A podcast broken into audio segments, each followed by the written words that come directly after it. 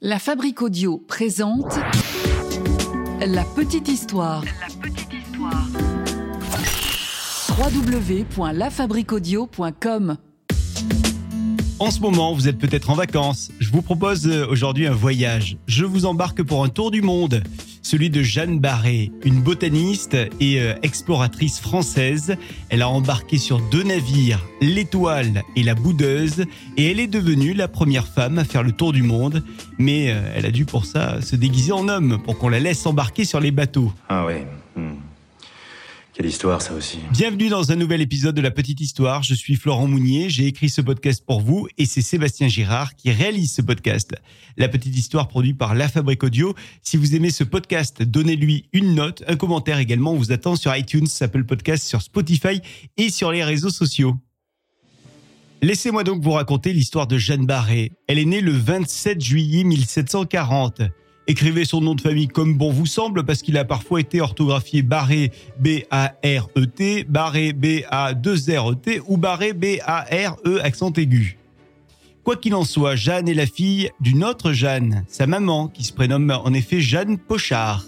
Son papa, lui, c'est Jean Barré, un paysan français de Bourgogne. Alors c'est une famille relativement pauvre. Jeanne, elle, elle commence à travailler très tôt en tant que gouvernante dans les maisons. Et au début des années 1760, eh bien, Jeanne commence à travailler pour le notable Philibert Commerçon, un naturaliste. Philibert Commerçon, qui est un homme relativement jeune, mais déjà veuf, il est plutôt charmant, il a de la culture et il commence à donner des cours de botanique à Jeanne. Et il lui apprend même à confectionner son propre herbier. À 22 ans, Jeanne reconnaît 3000 espèces de plantes en France. Et Philibert, lui, il est fasciné par l'intelligence de son apprenti. Jeanne Barré qui euh, s'impose peu à peu comme un bras droit ordonné, méthodique, aux recherches euh, du naturaliste, mais euh, elle reste toujours officiellement la femme de chambre de Philibert. Le naturaliste est de plus en plus attiré par cette jeune travailleuse et petit à petit leur lien se resserre, tous deux se rapprochent et ils finissent donc par tomber amoureux. Au bout de quelques mois, le ventre de Jeanne semble un petit peu plus rond. On est en 1764. Philibert et Jeanne ne sont pas mariés. Il y a une différence d'âge assez importante. Alors, ils sont reniés par leur famille et c'est une époque dure pour eux parce qu'en plus leur nouveau-né va décéder quelques mois après la naissance. Philibert, lui, continue son travail de naturaliste et il finit par être nommé médecin et botaniste du roi. Alors il est très fier, hein, Philibert, fier de cette nomination, et en 1765, eh bien, il est choisi pour participer à une expédition à laquelle il s'était inscrit. C'est l'explorateur Bougainville qui l'invite donc à cette expédition, cette grande aventure qu'il va faire autour du monde. Bougainville propose donc à Commerçon de naviguer à ses côtés à bord de deux navires tout d'abord le navire La Boudeuse et ensuite viendra un autre navire pour faire carrément le tour du monde, c'est le navire L'Étoile. Alors Commerçon est emballé par l'idée, sauf que euh, à ce moment-là déjà, il n'est pas en bonne santé et cette mauvaise santé l'amène à hésiter, à accepter euh, cette euh, aventure. Mais il finit quand même par accepter tout en décidant d'amener avec lui sa Jeanne, bah oui, ça sera rassurant pour lui d'avoir une compagne, sa compagne à ses côtés, Jeanne qui pourra faire office d'infirmière, elle pourra également être son assistante dans son activité de botaniste. Oui, euh, oui, c'est bien tout ça, mais à l'époque, euh, eh bien, il est hors de question d'embarquer une femme à bord. Les femmes sont euh, à ce moment-là interdites sur les navires de la marine française. Je cite, par ordre du roi, la présence de toute femme sur un bateau de sa majesté est interdite, sauf pour une courte visite. Un mois de suspension sera requis contre l'officier qui contreviendrait à cet ordre et 15 jours de fer pour un membre de l'équipage qui, lui-même, n'y souscrirait point. Ok, donc ça c'est la règle. Ah bah du coup, va falloir ruser et Philibert et Jeanne, ils ont une idée. Elle est plutôt simple, cette idée, vous la voyez venir. Peut-être un petit peu trop simple d'ailleurs, voire même dangereuse. Oui, l'idée c'est de déguiser Jeanne en homme et de la présenter non pas sous le nom de Jeanne Barré, mais sous le nom de Jean, Jean Barré. Jeanne Barré qui va donc bah, se travestir. Elle se coupe les cheveux. Elle enfile des vêtements amples, t-shirt, un pull, grand pantalon, Elle prend des, des grandes chaussures et puis elle se bande la poitrine et la voici sous le nom de Jean Barré. Clairement, on se dirait dans du théâtre de boulevard. Hein Alors c'est en décembre 1766 que Jeanne, ou plutôt Jean, et puis Philibert embarquent tous les deux euh, sur le navire de l'Étoile. Et on présente à tout l'équipage ce fameux Jean comme étant le valet de Commerçon. Alors Jean et Philibert arrivent sur le navire, puis ils s'installent dans leur cabine. C'est une belle et vaste cabine, une grande cabine euh, une grande cabine grâce à l'imposante quantité de matériel qu'ils transportent avec eux pour cette expédition et qui donc justifie la taille de la cabine.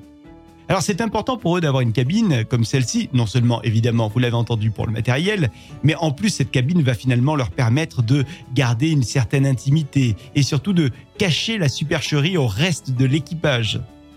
Dans cette cabine, Barré peut avoir son intimité, une intimité qu'elle n'aurait pas pu avoir dans une partie du navire bondé.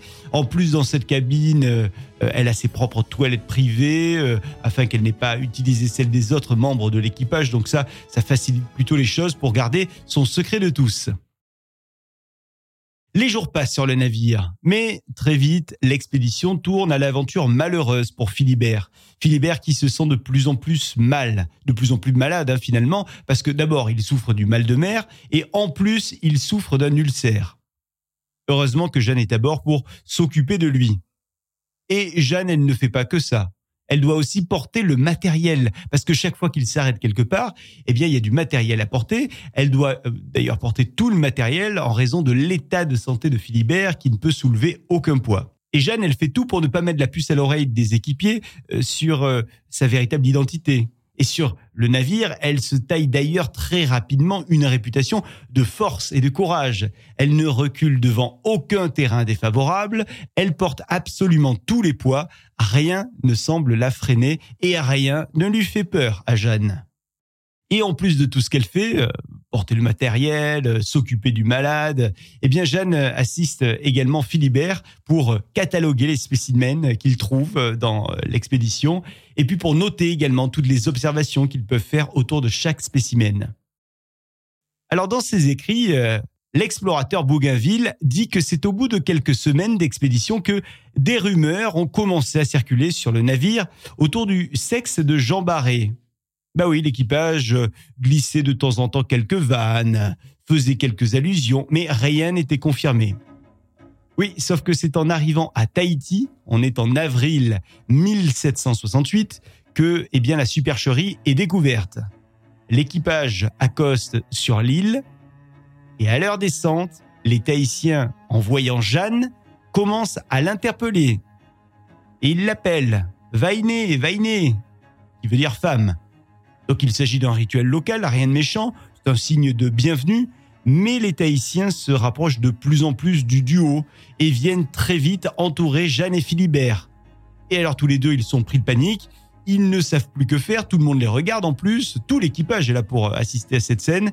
Jeanne et Philibert finissent par repartir à bord du navire et ils tâchent là-bas de se faire oublier, ils ne sortent plus du navire. Mais les membres de l'équipage, après cette scène, eh bien, ils ne peuvent plus faire semblant d'ignorer la réalité. Hein. Jean n'est pas un homme, mais il s'agit bel et bien de Jeanne, la femme. Jeanne est alors convoquée par le capitaine Bougainville, et elle est contrainte de révéler son identité.